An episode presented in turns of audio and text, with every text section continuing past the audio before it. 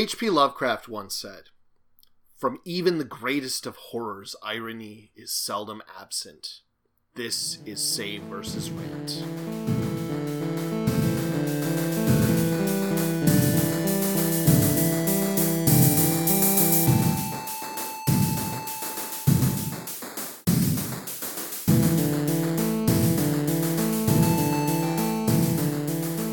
Welcome to Save vs. Rant, the Everyman Gaming Podcast. I'm John. And I'm Jeremy.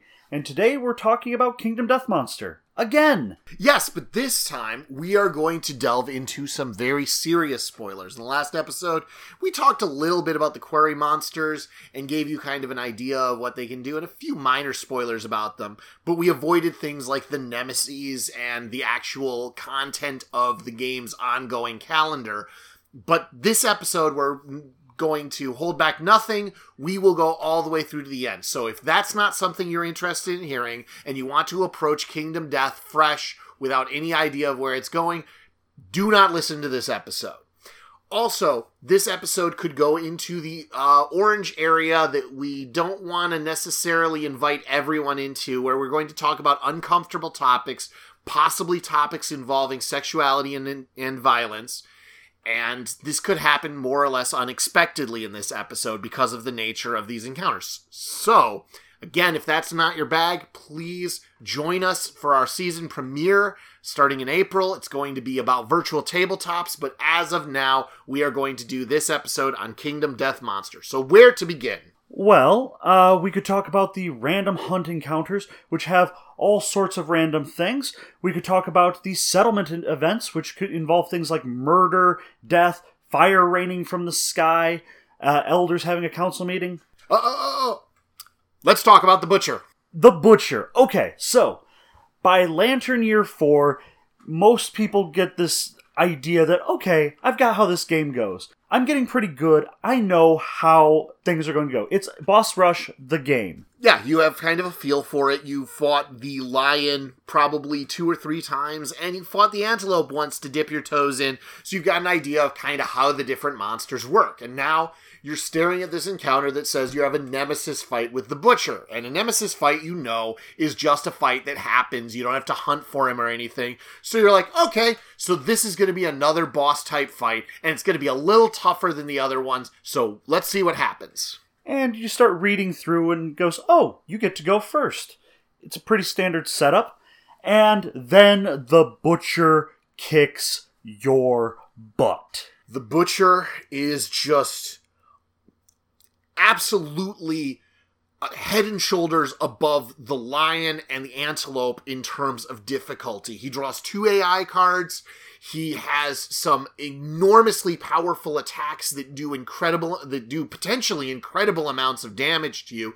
He has AI cards that make him draw another AI card.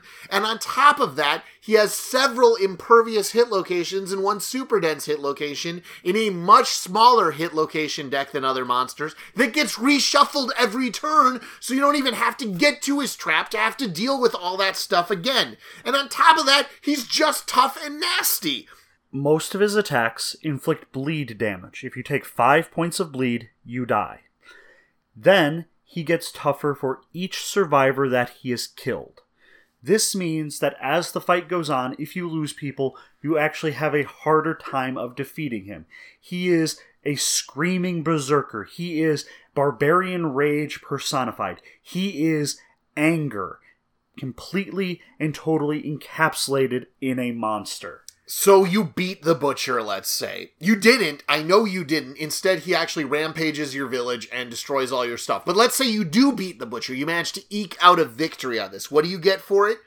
You get a couple of broken lanterns, most likely. If you're very lucky, you might get one of his signature weapons or some other piece of equipment, which is actually a compelling reason to consider farming the butcher if you have the heart flute that lets you do that. But I've never heard of anyone actually doing that seriously.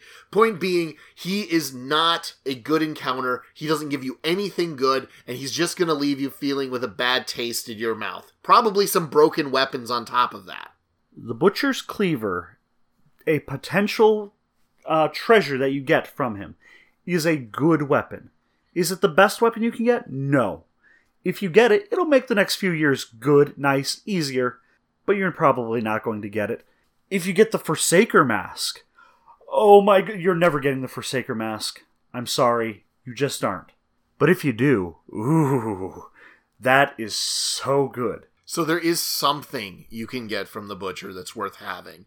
And if you get two of his cleavers, you can use them as paired weapons, you know, if that's ever going to happen. But really, your reward for the butcher is getting to breathe a sigh of relief that nothing worse happens. And oh, yeah, knowing that the next butcher you fight is going to be a level 2 butcher and substantially harder. This game just to make it clear, is an unrelenting smorgasbord of new unpleasant surprises around every turn. When good stuff happens, it's always going to be tempered by, but also this bad thing is going to happen.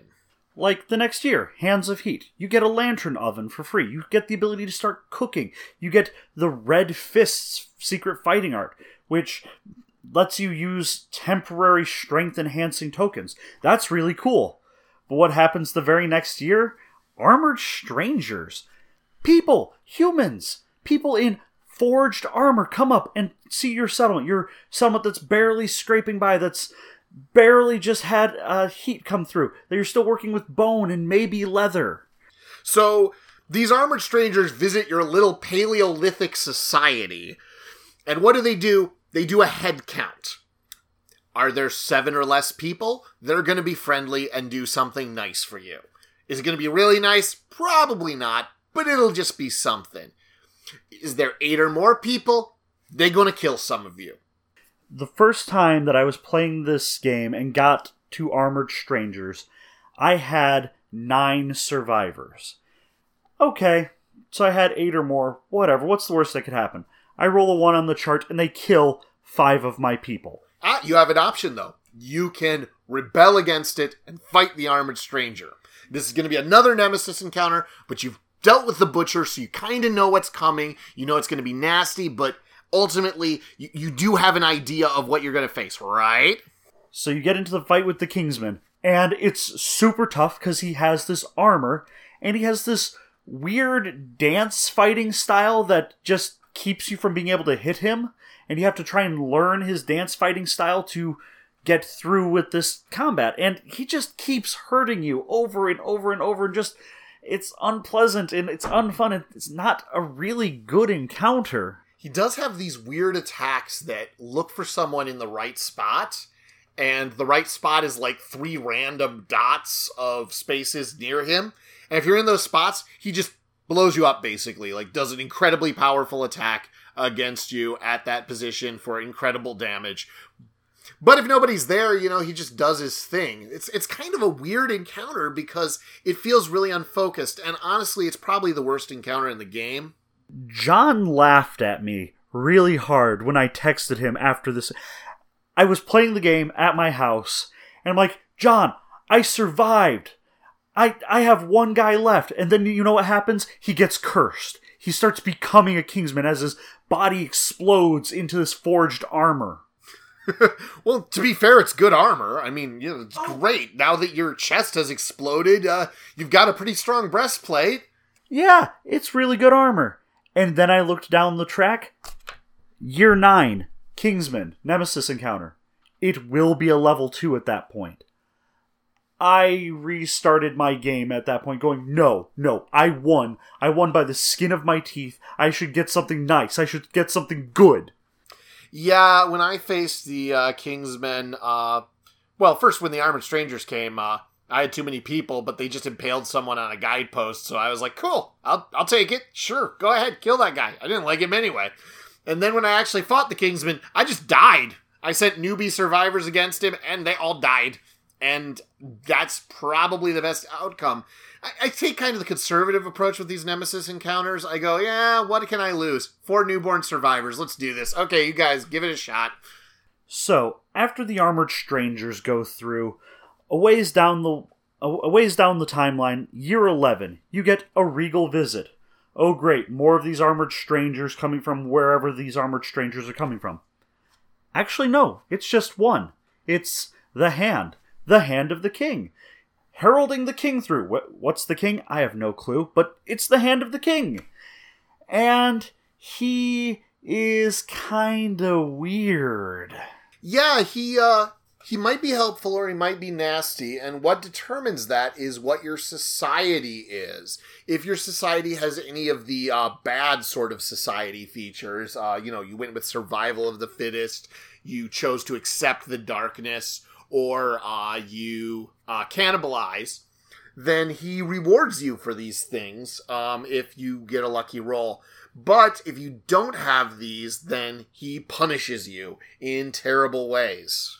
Now, much like the armored strangers, you can just go, no, no, no, I'm not going to get punished, and fight the hand.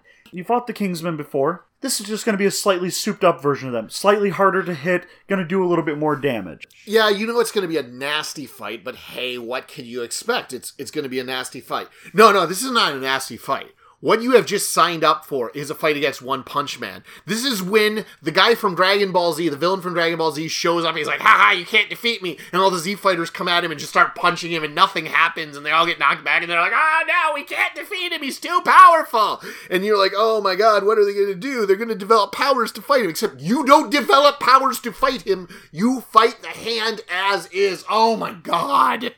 So, uh, we really can't impress on you enough what happens with the hand. So we, we actually pulled some of his AI cards out of the deck just to just to tell you exactly what he does. Okay, so so the hand has his his reflex if he can't target someone is that he makes their chest or head explode. And if they don't have survival, they just die. But if they do have survival, they can kind of get out of it once, you know, good luck for that.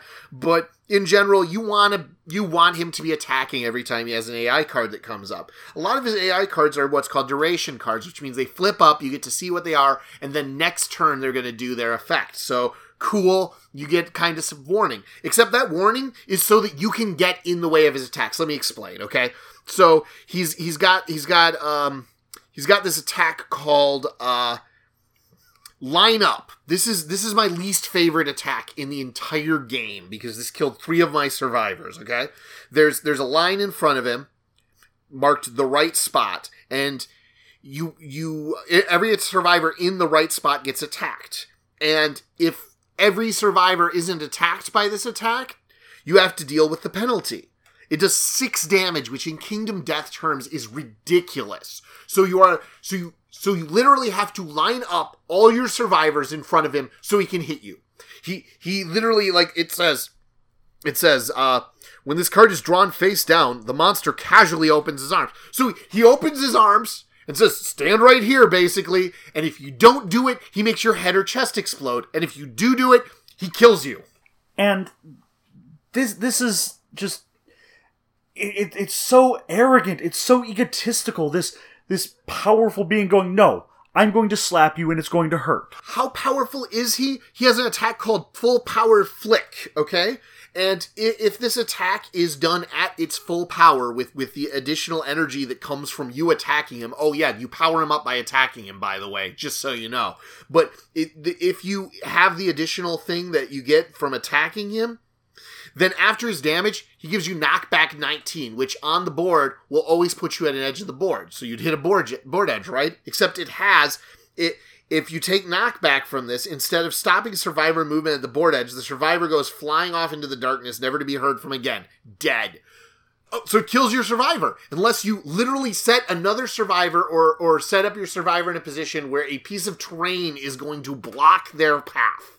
So you basically have to, again, you have to line up for this attack, knowing he's going to do it, and then you have to put another survivor behind your survivor to be the catcher so that your survivor smashes into them instead of flying off the board to die. Which is a really amusing mental image, by the way. Some super overpowered Dragon Ball Z type fighter coming up and flicking you in the forehead, sending you off into nowhere. Team Rocket blasting off again. Yeah uh, amusing outside of the context of Kingdom freaking Death Monster. So then he has this other his his intimidate attack, soft chuckle. He just chuckles softly, and oh, by the way, it can make your head explode. Basically, you suffer five brain damage unless you're very brave, and uh, oh, also you lose survival, and um, also you lose accuracy. Yeah.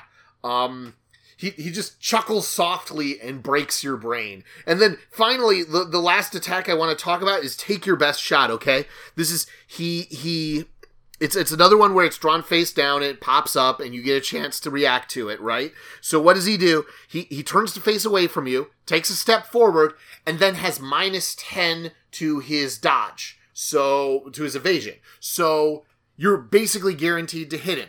Except if you trigger his trap, he does terrible things to you. I mean, just utterly terrible things to you. But this is your best chance to attack him, so you really have to take this opportunity. So you start hitting him, you start doing all this damage to him. It's great, it's amazing. Yes, you've done like three or four points of damage to him. You can critically hit him, right? You can critically hit him all over the place. And then you draw a card that says, Oh, how high is your understanding on this critical hit?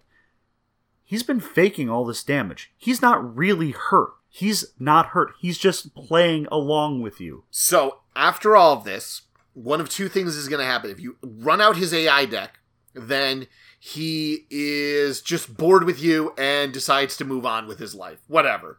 But if you kick the crap out of him, like just just really throw everything you've got against him, you don't actually hurt him, but eventually he decides to give you respect. And what does respect means? It means he does one serious attack on you. This serious attack goes so fast you cannot see it.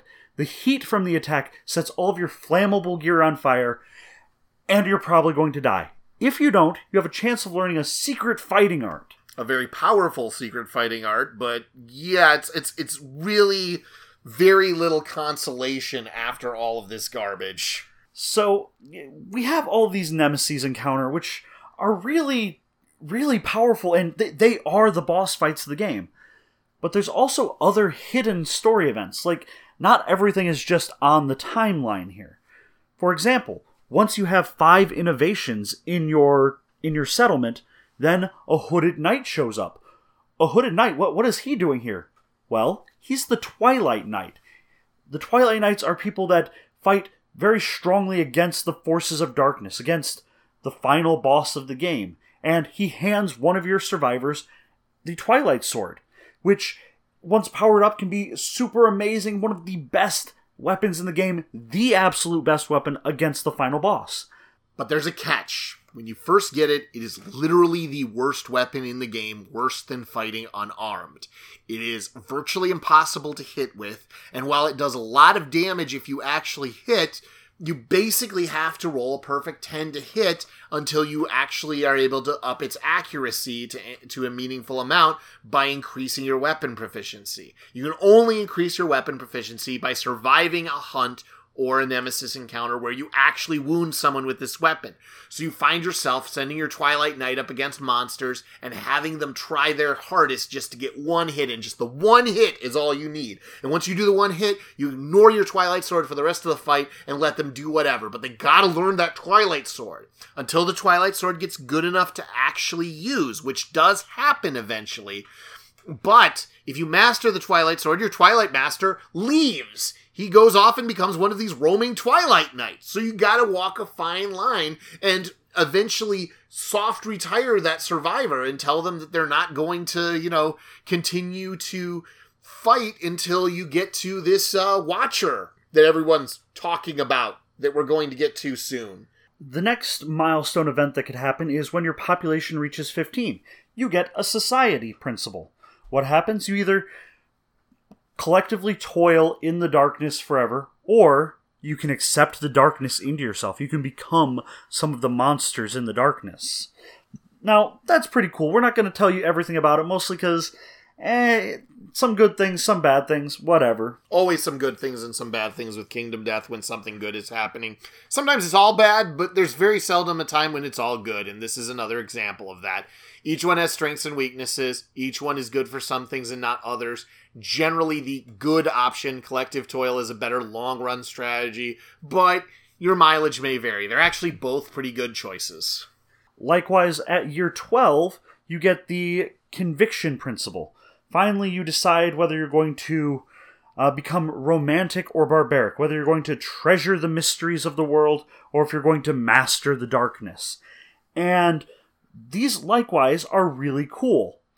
Except for the Bone Witch part of Romantic, where you get this person that goes off into the darkness and then comes back eating bones and and showing you secrets about the darkness, and it can really end up being just bad for you. Yeah, it's a mess. But uh, honestly, they're both good. Again, they're both good choices, uh, and it can add a lot of interest to your game and has some very important pivotal decisions based on which one you choose. Uh, likewise, if you get your individual characters really powerful, they can eventually learn either the white secret or see the truth. They can see their own death, or they can learn one major secret about the world. So if they if they up their uh, if they up their courage, they see the truth and gain incredible battle power, basically becoming enlightened, frenzied berserkers who can both harness their hate and violence and control themselves within this frenzy. So that's an incredibly powerful ability and it's a great thing to have. Meanwhile, the White Secret requires you to max out your understanding. And when you do, based on your society principle, or your lack of a society principle, if it's early enough, you learn one of three stories, and each one has a pretty powerful thing. Now, these are really hard to do, and I've, I've seen on some of the forums ways of like gaming the system to get great amounts of courage or understanding. Okay, okay. The thing about gaming the system is I feel like it's disingenuous to play Kingdom Death Monster and try to game the system. Uh, specifically, there's a way with the White Lion. If you cut off its hand and restrict its AI deck down so all it has is its claw attack, which requires its strange hand, then all the lion can do is sit and stare mournfully at its missing hand and increase your understanding as you watch it. So you line up all your survivors around it, and you all sit and spectate on this lion who sits there and stares at his strange hand until everyone's understanding is maxed out, and you all uncover the white secret. Now, Technically, this is totally within the realm of the game, but I feel that it ignores the spirit of the game, which is to play this game of Kingdom Death Monster. And there are, there are several of these exploits. Uh, against the Butcher, the Butcher has one AI card that makes him target a specific survivor relentlessly to the point of ignoring everyone else. And that survivor has an option to just run out of the fight and leave the settlement forever, with the Butcher chasing him into darkness and never returning which, you know, noble sacrifice. It's actually a really neat effect. But you can kind of game the butcher for it by sending uh, four naked survivors with nothing but fecal salve, which they rub on themselves and makes him not want to attack them. So you just wait until that AI card comes up, tags a survivor, you send him off, and all you lose is one survivor and one organ worth of resources. Again, you're gaming the system really hard. It's it's a disingenuous way to play the game. You're not playing Kingdom Death. No, and I mean, covering yourself in fecal salve is just a really, really awful thing. I mean, no monster really wants to attack you because you're smelly, except for the Flower Knight, but that's beside the point. And it's a good tactic to keep your good survivors held back, but if everyone's doing it, it's really just. It, it's not doing what the fecal salve was supposed to do. It's not doing what a fight was supposed to do. The thing about Kingdom Death is I feel that this game is best enjoyed in an authentic way. And when I say that, what I mean is that it is a game of unrelenting horror. And when you intentionally break it down to a gamist system of numbers that you can kind of con out of these horror experiences and this arbitrary sudden death strike that comes out of nowhere. If you're sitting there finding ways around having to deal with the butcher, I actually feel that my strategy of throwing completely newborn survivors at almost every nemesis encounter is kind of a cop out. Honestly, what would the survivors want? They'd want to stop these terrible creatures from wreaking havoc on their settlement. And if you play the game in an authentic way, I feel it's meant to be played like like have you ever seen Clash of the Titans, the original Clash of the Titans? Yeah. The gods have like this board that they move mortals around on, and they at one point, um, Hera jealously grabs Zeus's son and puts him on a deserted island by himself. And Zeus is like, "That was a nasty thing to do," and Hera's like, "Well, I did it." Because she could, but the gods couldn't really usurp people's free will by this. They could do all kinds of crazy things, but they had sort of a set of rules they played by. And I feel like Kingdom Death is kind of like that. These survivors are your pawns that you do crazy things with, but you're playing under a constrained rule set to see what they do. It's it's kind of the Dwarf Fortress, like Dwarf Fortress, the the video game. It's kind of the Dwarf Fortress of board games. You you set these people up and you see what they do under these circumstances. Where all the dice rolls come in is to see how they respond and how they come out of this and doing things like uh, gaming the antelope encounter so that you critical hit it so many times you completely deplete its deck of all its resources. That's a serious cop out. I mean, you have to sit around and wait for it to heal itself and then critically hit it again, then heal itself and critically hit it again. I mean, that's not what your survivors are trying to do. They're trying to go out there and rip it apart and keep it from hurting them, not really wait until it regrows its spleen. Yeah, it's it's an inauthentic way to play the game, and I feel like doing that is a cop out to what the experience is supposed to be. You're cheating yourself of the real Kingdom Death experience when you do that. But let's move on. The, the Watcher is the final encounter, right? The final boss of the first edition of the game is the Watcher. What happens? Well, your lantern hoard, the light, the lanterns keep going out, keep going out, keep going out, and suddenly you get to look inside of it. You notice it's hollow, and there's this monster sleeping in there, waiting to wake up. And when it does, it will eat you and your entire settlement. And the only thing you can do is fight it back. Fight with your entire settlement against this one monster. Which is an interesting mechanic. But then what happens? Well, um, let's see. You had this lantern hoard that kept away all the monsters, and the lantern hoard turned out to be an incubating monster that, when it woke up, tried to eat you, and now you've killed the thing that provided all the lantern light. Well, there's no light anymore, nothing to keep the monsters away, right? So you get eaten. So, this game also has a number of really good, really fun expansions. So far, we've mostly been talking about the core game. The 1.0 version of the game, you can buy the 1.5, as we said, for $400. But what expansions are out there that we like? Well, I like the Sunstalker. It's the sun, it's this monster that produces great amounts of light. It flies around and it looks like a grinning denture shark with weird ears and tentacles. You know, it honestly has my favorite intro story of any of the monsters of Kingdom Death. It's about two young survivors who make a pledge with each other as children um, under the sun. They uh, pledge to always be together and to grow old together and to someday hunt the sun together.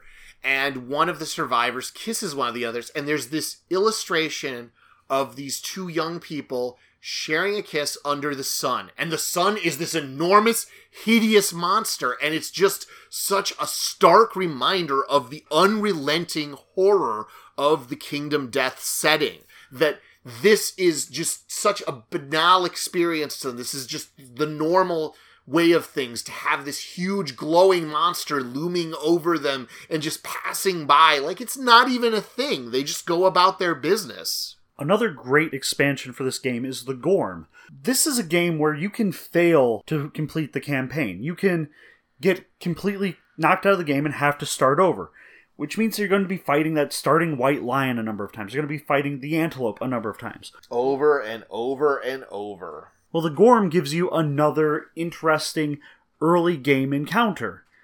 It also changes the campaign in an interesting way with this horrible toxic deluge, the Gorm climate. Essentially, the the Gorm brings this uh, nasty toxic deluge, and it itself is this creature of unrelenting disgust. Uh, that actually has an attack where it just pisses on your legs. This is just how this creature is. It's a nasty, disgusting elephant monster that can eat you and has such vicious bacteria on it that it dissolves you into goo.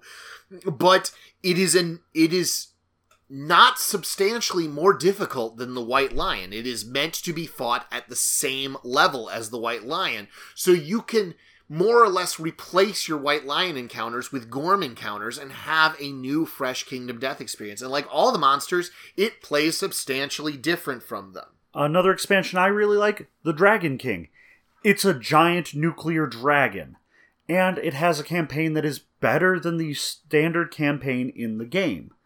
I'm not going to spoil it. I'm not going to do that.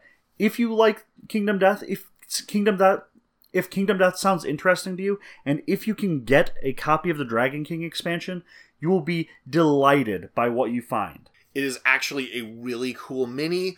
Um, possibly one of the least offensive and disgusting Kingdom Death minis. Uh, big old dragon with a human face coming out of its uh, open chest cavity. It's it's a cool mini. Uh, really neat thing, something that you might even be willing to put on your shelf as a display piece for normal people, you know?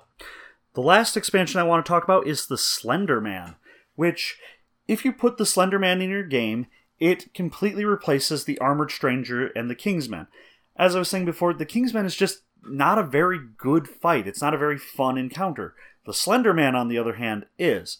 And I mean, it's this funny meme monster that suddenly became not funny in Kingdom Death. The thing is, when when you think of Slender Man, I I haven't um I, I've known about Slender Man ever since it was a throwaway gag in a Photoshop Friday on Something Awful forum. You know, it was just a thing somebody made when they were like Photoshop monsters into pictures, and he made this Slender Man. Great. And some people took it and ran with it. I remember Marble Hornets was actually really interesting, but for the most part, Slender Man was a played to death, stupid internet meme monster from somethingawful.com. Kingdom Death's version is the first time since Marble Hornets that I've seen Slender Man and looked at it and said, This is really interesting. This is an interesting take on the Slender Man. It's a uh, monster that works in the periphery of your vision, your mind, and your memory and represents sort of an amnesia, a, a loss of perception. In, in, a sense, I think that uh, I think that the monsters in Kingdom Death Monster all play to primal fears or our relationships with different thing. Uh, the Sunstalker is kind of our, our love hate relationship with the sun and light. You know, it's both the source of our very existence, but at the same time, it gives us cancer. It burns us it, it makes it hard to work if it's hot. It can uh, dehydrate us. It can kill our crops. And the Sunstalker kind of plays to those fears. The the uh, Phoenix is, of course, our fear of time and the relentless turning of time and growing old. The Gorm, to me, represents a, a sort of industrialized uh, pollution that anytime you try to move forward, anytime you try to make any progress, it just becomes this deluge of sludge that makes it impossible to continue on that path. The Kingsman and the Hand are, of course, authority figures that are crushingly uh, prohibitive to you and, and, are destructive to society in that. And of course, the butcher is the exact opposite, with the uh, primal urges of man being the destruction of society. And and you know, I don't know if I'm if I'm attributing too much symbol symbolism and significance to some of these monsters. I think Poots has talked a little bit about how. Uh, some of the monsters represent these sort of things, but like I, I really feel it does a good job of conveying that sort of nightmare horror and making us afraid and a little disgusted of these very basic topics. Some some of them being relations we have with things that we need to survive the dung beetle knight representing industry and and persistence the uh the Flower Knight representing beauty and growth, but still being a destructive force. And of course, the Spidicules is, is a big spider that's scary. I, it really doesn't need more than that. It's a giant yeah, it, freaking spider it, that abducts your people. That's horrible. Yeah. Um. Well, let, let's move on. Kingdom Death Monster is still being made, and expansions are still coming out. So let's talk about things that are coming out and things that will never come out. In the original Kickstarter, there was this planned event called the Lantern Festival, which took place after the Watcher was defeated. You went and you eventually fought the King. Well, one of the kings. Yeah, apparently there's a lot of kings. Um, Poots hasn't been super specific about it, but they're apparently all over the plane of faces, which is huge in an immeasurable sort of way. And after that, you would then go and fight the Scribe, who is this godlike being who can write beings into and out of existence. And at the beginning of the game, all of the survivors appear without any knowledge of their past, with ink over their eyes. So maybe he's just writing all these survivors in to suffer in this horrible world? Yeah, now see that's that's another theme of the game is that sort of existential horror. Do these survivors exist at the whim of some higher power that creates them just to suffer and die and to be food and fodder for these various monsters? Is he Uh, is this a giant goldfish bowl full of his favorite monsters and he just sprinkles a few of these survivors in there every once in a while to feed them? I mean i really think that that's one of the themes of this game is this notion of both existential and cosmic horror on top of the nightmare horror. This notion that humans aren't even really the bottom of the kingdom death food chain they are the food. They are the basic unit of nourishment. Like the only thing below humans on the chain is vermin. Everything else is humans viciously struggling to make any sort of any sort of impasse whatsoever against them. On top of that, they're never actually referred to as humans. The the material always says survivor, and Poots has confirmed that there's only one species of creature in the Kingdom Death world. Monsters. Uh, let's see. Other things that might be coming and are promised to be coming. The Frog Dog, which is this horrible frog dog that makes people raise its young. There's the Griffin, which is the largest monster in the game. The Sunstalker is a four space by four space, which is huge, as is the Dragon King. The Griffin is supposed to be five by five. There's there's the Woods, which has the the red witches. There's uh, the Silver City, which is where the Lion God resides. The Lion God's already out, but they plan on doing more with it. Oh, there's the Nightmare Ram. The Nightmare Ram appears in the comic at the end of the Kingdom Death book. We don't know much about it, but we do know that it's a plant and it lives in a dungeon um, and that the dungeon is part of its fight and is a shifting dungeon that moves around constantly that your survivors have to deal with some sort of treacherous terrain within it and trying to navigate its twisting hallways while trying to fight the monster at the same time. That really appeals and interests me a great deal. I'm I'm, I'm very excited to see what gets done with that. So, at the very end here, my favorite little spoiler in the game where did the plane of faces come from? That's a question I constantly see on different forums, different websites, and it's my favorite spoiler because it's answered on the very first page of the rulebook. You open it up, and there's this horribly pathetic little monster with a concave face that keeps feeling its own face and carving faces on the ground to maybe fit into this empty little space. Interesting that. Yeah, it's there's so many small pieces of lore in Kingdom Death that are hidden among it, uh, and that's one of them that really like struck me because of not only how subtle it is, but the fact that it's not actually significant to the plot in any way. It's something that you can observe and be like, huh, yet another tiny little horror facet of this crazy, messed up world Adam Poots has created that ultimately signifies nothing. So, do we recommend Kingdom Death Monster?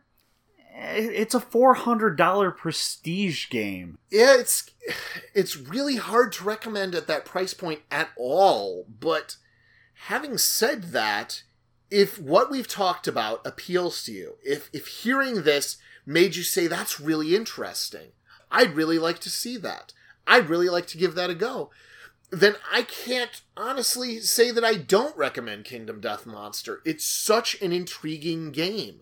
The themes in it are so bizarre and viscerally disgusting and difficult that I find it really interesting. The monsters are hideous and yet kind of grotesquely beautiful at the same time. They are these lovingly crafted monuments to horror. Um, the whole game is an enormous passion project, and to some degree, just seeing such an amazing passion project play out and work out so well for Adam Poots and and be such a an amazing big thing in his life is inspiring to me and excites me and makes me wish Kingdom Death all the best and continued success in its future endeavors. So, that was season one of Save versus Rant. Thank you all very, very much for listening. I know I say that a lot, and I really mean it. This was a wonderful little passion project that John and I did, just kind of out of nowhere. Hey, you want to do this? Let's do a podcast. Thank you all for listening so much for this past year. Next year, uh, season two, episode one, will be virtual tabletops. We're going to talk about how technology allows us to do things we were never able to do with gaming before and will take us to new places for better or for worse, allowing us to change the landscape of gaming itself. So, once again, this has been Save versus Rant. Thank you very much for listening.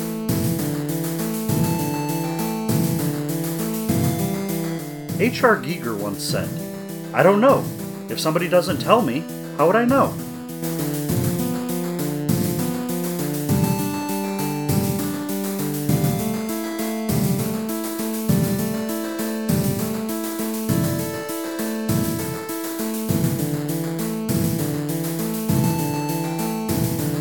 Save vs. Rant is a Tabletop Gamers Guild production. Your hosts are John and Jeremy, with music by Timmy Skittles. Save vs. Rant is recorded on dueling laptops in front of a silent and invisible studio audience. Visit us at saveversusrant.com or contact us on Facebook or Twitter at Save vs. Rant. We'd love to hear from you.